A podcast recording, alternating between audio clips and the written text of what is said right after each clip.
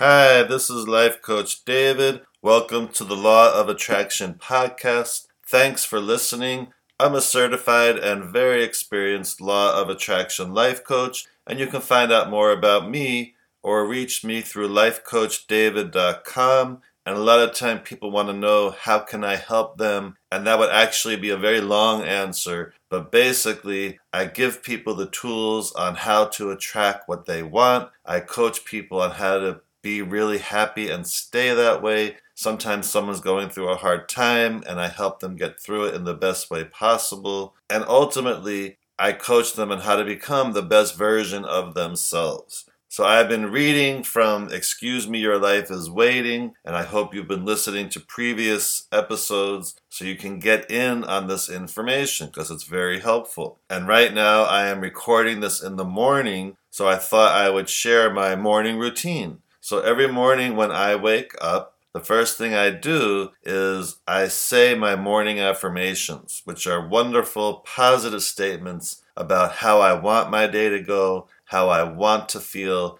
and by doing that, I'm immediately putting myself at a raised vibration and focusing on what I want.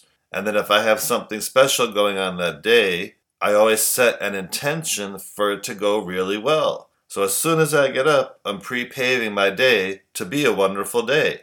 And I recommend you do that as well. And now I'm going to continue reading from Excuse Me, Your Life is Waiting. And this new chapter is called Your Suit of Well Being. Washington is a state with a lot of trees, to put it mildly. There have to be more evergreens in that state than insects.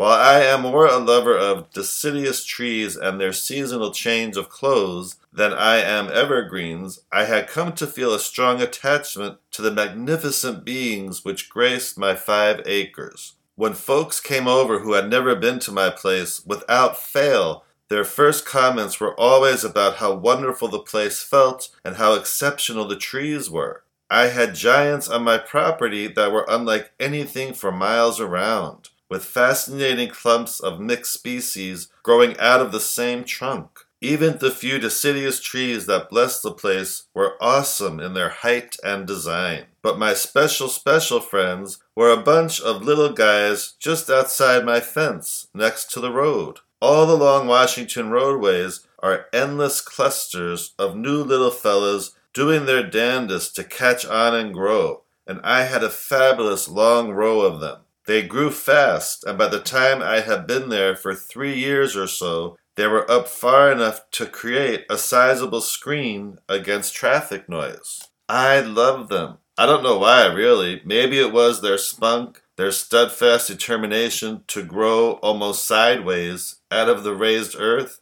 or to survive in the poorest of soil conditions. I don't know why, but I surely did adore them. While I may have been following somewhat of a spiritual path in those early years in Washington, I was a long way from having my valve open. I blame the weather for most of my moodiness. I was concerned about the remote location of my property. I missed my friends in California. And though I was enjoying writing my first book, I was constantly focused on my lack of money, tipping the scales considerably more to negative vibrations than positive and creating an open invitation to some form of disaster. Then one day, one memorable summer's day, I shall never forget, I heard the sounds of heavy equipment outside. I looked out my window to see a huge city weed cutter hacking down my street trees.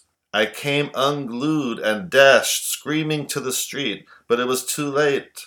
The last of the beautiful trees I had watched grow from babies to six feet or more had just fallen. I don't ever remember howling in such anguish. They had just taken my beloved family, and I was devastated. Over the next couple of summers, more yearlings caught on and grew. Try as I would not to become attached to them, I did. I was so proud of their guts and just as amazed by their stubbornness. They weren't tall enough for the city to worry about, so I felt we were safe for a few years. When the trees grew to be five and six footers, I knew we were getting close to chop down time again. But now I was into the law of attraction and keeping an open valve to the best of my ability. There was very little fear in my world, no apprehension over safety, and a newfound love and appreciation for the wet and gooey cold Washington weather. My vibrational scales had tipped well into the positive. I was happy.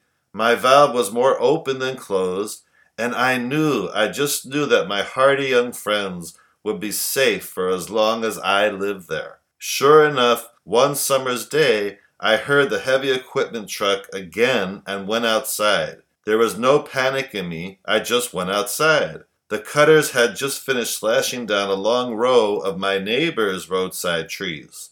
Then they swerved out around mine to pass them by and started swacking at the property next door.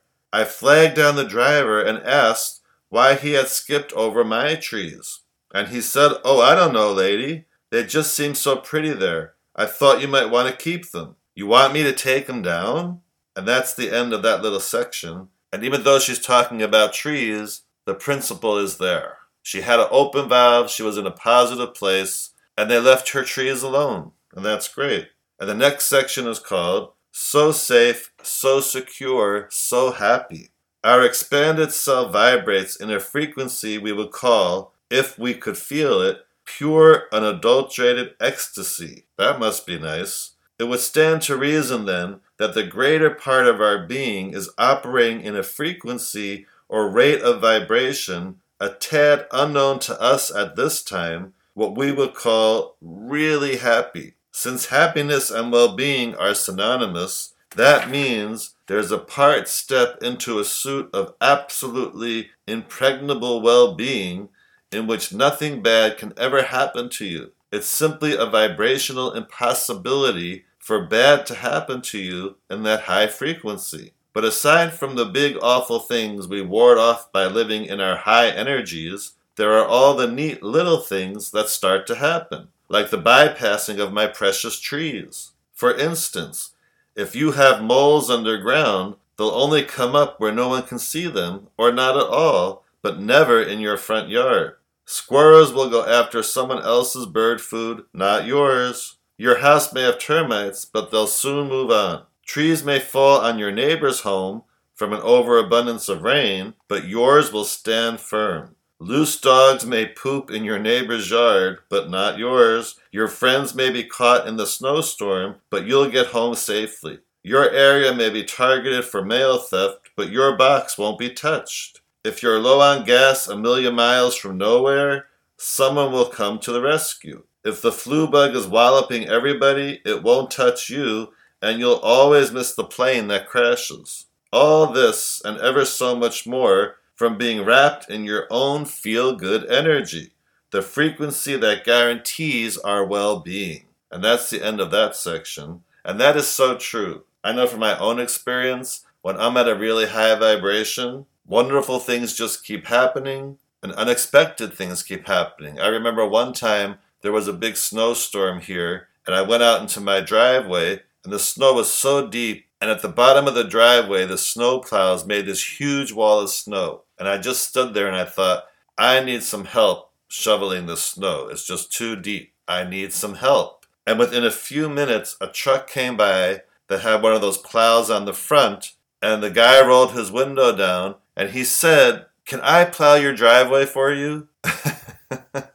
And I'm like, yes, yes, you can. And he did it, and then he just drove away. He didn't even charge me. And I thought, wow, that was a really fast manifestation, and I was so thankful. And the next section is called Bad Stuff. Every time I speak to a group about flowing energy, questions about world affairs and all the awful stuff that's going on or has gone on always seem to surface. How come so many starving people? What about Hitler? What about the Indians? Etc., etc. I don't want to spend a lot of time dwelling on these things because, in a sense, we've already talked about them. But let's take a quick look at some of the most common questions to see if we can reach a once and for all understanding that from the beginning of time, every experience in every life has been attracted through individual or group energy flow. And hey, I'm no cold blooded sadist suggesting in these next few paragraphs that it's possible to watch someone beating up on somebody and feel swell about it, any more than I'm saying a detached tut tut too bad to the atrocities happening around the world today. All I'm saying here is this is how it comes about. Because whatever is happening always comes back to the same bottom line. When we feel good, or happy, or pleased, or enthusiastic, or loving, as an individual or as a group, we're inviting good experiences. When we feel bad, or bitter, or guilty, or resentful, or distressed, as an individual or a group, we're inviting bad experiences. That's the way of it everywhere with all of us. And then the next little section is called rape. Oh dear. One person is thinking fearfully about what they don't want. Somewhere else, another person is vibrating on the same negative frequency, but with hostility rather than fear. The second person thinks about what he believes will appease his rage and fill his emptiness. One person is vibrating fear, the other is vibrating inner fury. By their own matching frequencies, they become co creators to an ugly event. If you don't give your attention to the things you do not want, they cannot become a part of your experience because they will not be included in your vibration. You can only attract the rapist, murderer, or robber by thinking emotionally about being the victim or or by vibrating with other negative emotions that just happen to match the attacker's frequency. Your every emotion creates the experiences of your life. Then she goes on to talk about prejudice. Needless to say, there are all kinds of prejudice race, religion, color, sex, body weight, education, etc. Yet the one who is feeling prejudiced against is the most powerful in this co creation, flowing out strong negative vibrations of persecution, of being disliked, wronged, or victimized. Please note, I am not arguing the rightness or wrongness of any group's grievances.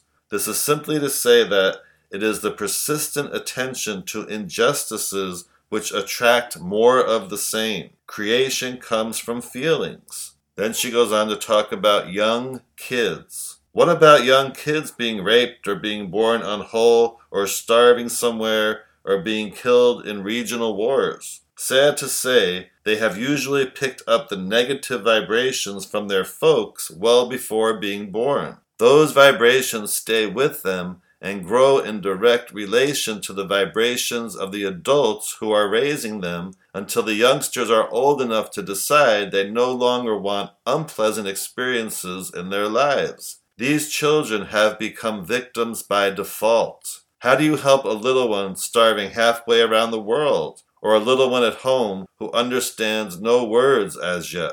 Hold them, either physically or in your thoughts, with soothing vibrations such as Everything is really all right. It's going to pass. You are so loved. Taking care not to assign blame to anyone or any group, which only contributes more energy to their abuser or situation as well as the abused. The biggest problem comes to those who make it to adulthood and continue to vibrationally relieve their snarly angers of growing up. For example, the abuse of their parents, their environment, etc. Only by overriding those old pattern responses of hate and mistrust can a person have any hope of not repeating in adult years what was lived as a child. We get what we focus on. Focus on an ugly past, and that past is magnetized into the present and future. Then she goes on to talk about teens. So first she starts with the kids, and now she's going into teens. Suicides, car accidents, pregnancies, drugs, guns. When teenagers are raised in negative energy, which rarely shows on the surface, and are taught only guardedness from birth, they operate primarily in a state of fearful vulnerability, feeling out of control, they live by negative wantings as they search for ways to reconnect with the positive energy of life. Drugs, sex, and other taboos are what they choose to fill the void they feel, born of a life lived with little or no connection to their source energy. The apparently blameless auto deaths, which seem so prevalent today, may or may not come from that disconnected vulnerability, but their cause is never accidental. The bubbly young homecoming queen, the popular star quarterback, the kids just along for the ride in the back seat, a life of hidden fears, pressures, and anxieties of some kind finally manifest to attract these co creations of immeasurable grief. And then she goes on to talk about the economy. And again, this book was written many years ago, but let's see what she says. In bad times, people talk about it everywhere you go, and it's all bad, bad, bad. Yet, even in good times, we seem compelled to attack something. Prices are too high, corporations too greedy, jobs too specialized, the president's not playing with the full deck, the government is out to lunch and corrupt to the core, pointing to anything, anything with that negative vibration of blame or ain't it awful, blah, blah, blah, flows that very same energy to the subject of attention, making it bigger, stronger, and more dangerous than it was before you started bad mouthing it. If you're waiting for the economy, the government, or anything else to change before you can be happy, you might have a long wait. But neither do you have to join in the griping, which not only adds to the already sizable problem, but shuts your valve down tight. When you get involved in this kind of gloomy, negative party talk, either take your conversation and focus off of what is and change the subject, or walk away. Then, when you're by yourself and you want to really make a difference, flow some feel good energy to the government the way you would like it to be to the presidency the way you would like it to run, to the industrial giants the way you would like them to function. We cannot separate ourselves from consciousness flow.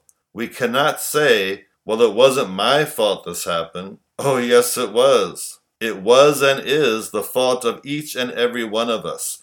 We are a part of that consciousness flow, and our energy affects the whole as strongly as adding drops of red ink to a small glass of water. The change is clearly evident. We are not separate from the whole. Everything we think and feel has monumental impact on the overall vibration of mass consciousness. So see and then feel things to be the way you'd like them to be. It would take only a few of us doing this on a regular basis to initiate desired changes. A noble goal, perhaps, but it beats making things any worse than they are by ain't it awfully in the situations you want to change. And then she goes on to talk about global conflicts and gang wars. Wow, she's really going for it here. so here we go. Global conflicts and gang wars. Whenever you see a group of any kind expressing hate or outrage, you're seeing a group very cut off from their flow of well being and completely out of harmony with their expanded selves. Living in bitterness and anger is living with one whale of a lot of negative emotion and a valve that's closed tight. When valves are open, no gang law, no government ultimatums can ever be strong enough to set anyone against his brother, even within the context of the age old bitterness in the Near East. And then the next little section is called Moral Issues but it's interesting that whatever she's talking about always goes back to the root of vibration. How we're vibrating. Is it at a low vibration or high vibration? And I have a feeling that's what all these little sections are going to go back to. So let's find out. The next section is called Moral Issues abortion, the butchery of dolphins, the rainforests, the ozone layers, animal rights,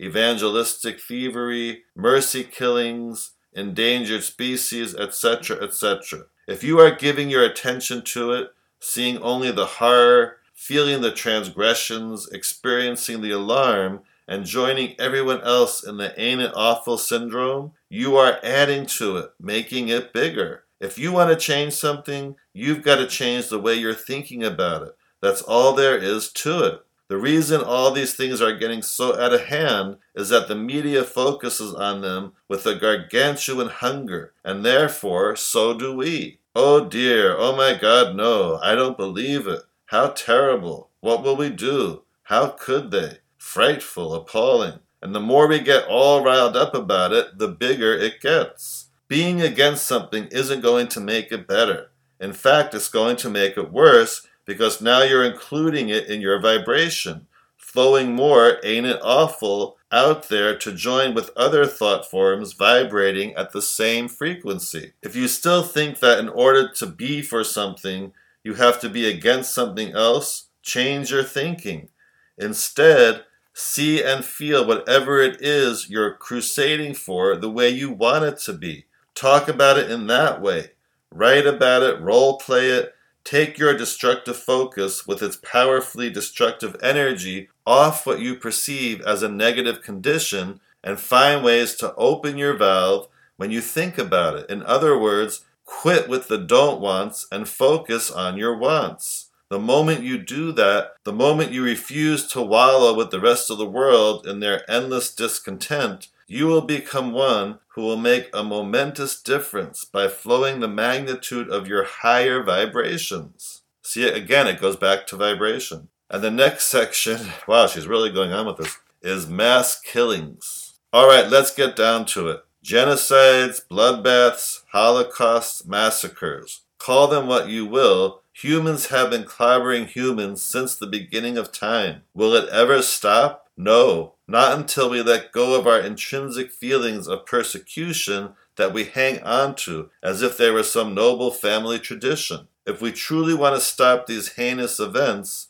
we would be wise to remove our focus from the sordid happenings of the past and turn our attention to matters which open us to well being rather than hate. It is that very energy, that loathing and bitter anger over bygone injustices, which helps to perpetuate the grim mass slaughters going on this day all over the planet. We get what we focus on. The law of attraction does not pick and choose. What applies to an individual applies to a group, no matter the culture, the religion, the race, or the sect. Negative focus attracts negative events to ourselves and to the planet. Like attracts like, and we attract as we vibrate, not as we decide. And that's the end of that section. And of course, she's saying it does go back to how we're vibrating, to what we're focusing on. So I think the end result of that whole section was we have to choose to focus on what we want, to keep ourselves at a high vibration. And that affects not only us, but everything that happens. So that was a lot to digest, a lot to think about, but that is what she's saying in the end. So consider that for yourself and how you're thinking about things. And if you need to improve how you're thinking about something, then tell yourself a better story about it because it affects your vibration and the planet's vibration. And I think it was very brave of her to get into those areas because, you know, a lot of people don't want to talk about all that. They don't want to take any responsibility for any of those things happening. But it's just interesting to think about and to think about, you know, how are we contributing to the negative things happening within our own lives and with the world. So take from it what you will, but hopefully you got something important out of that. And and keeping yourself at a high vibration is always a choice. What you're focusing on is always a choice. And i think that's the most important thing to remember and put into action within yourself. So thanks for listening today. It was a little bit of a harder thing to listen to and hopefully the next section will be more positive and vibration raising but in any event if you want to find out more about me and Law of Attraction coaching, just go to lifecoachdavid.com. And I do always offer a free mini phone coaching session to anyone who's considering coaching. Thanks again for listening and have a high vibration day.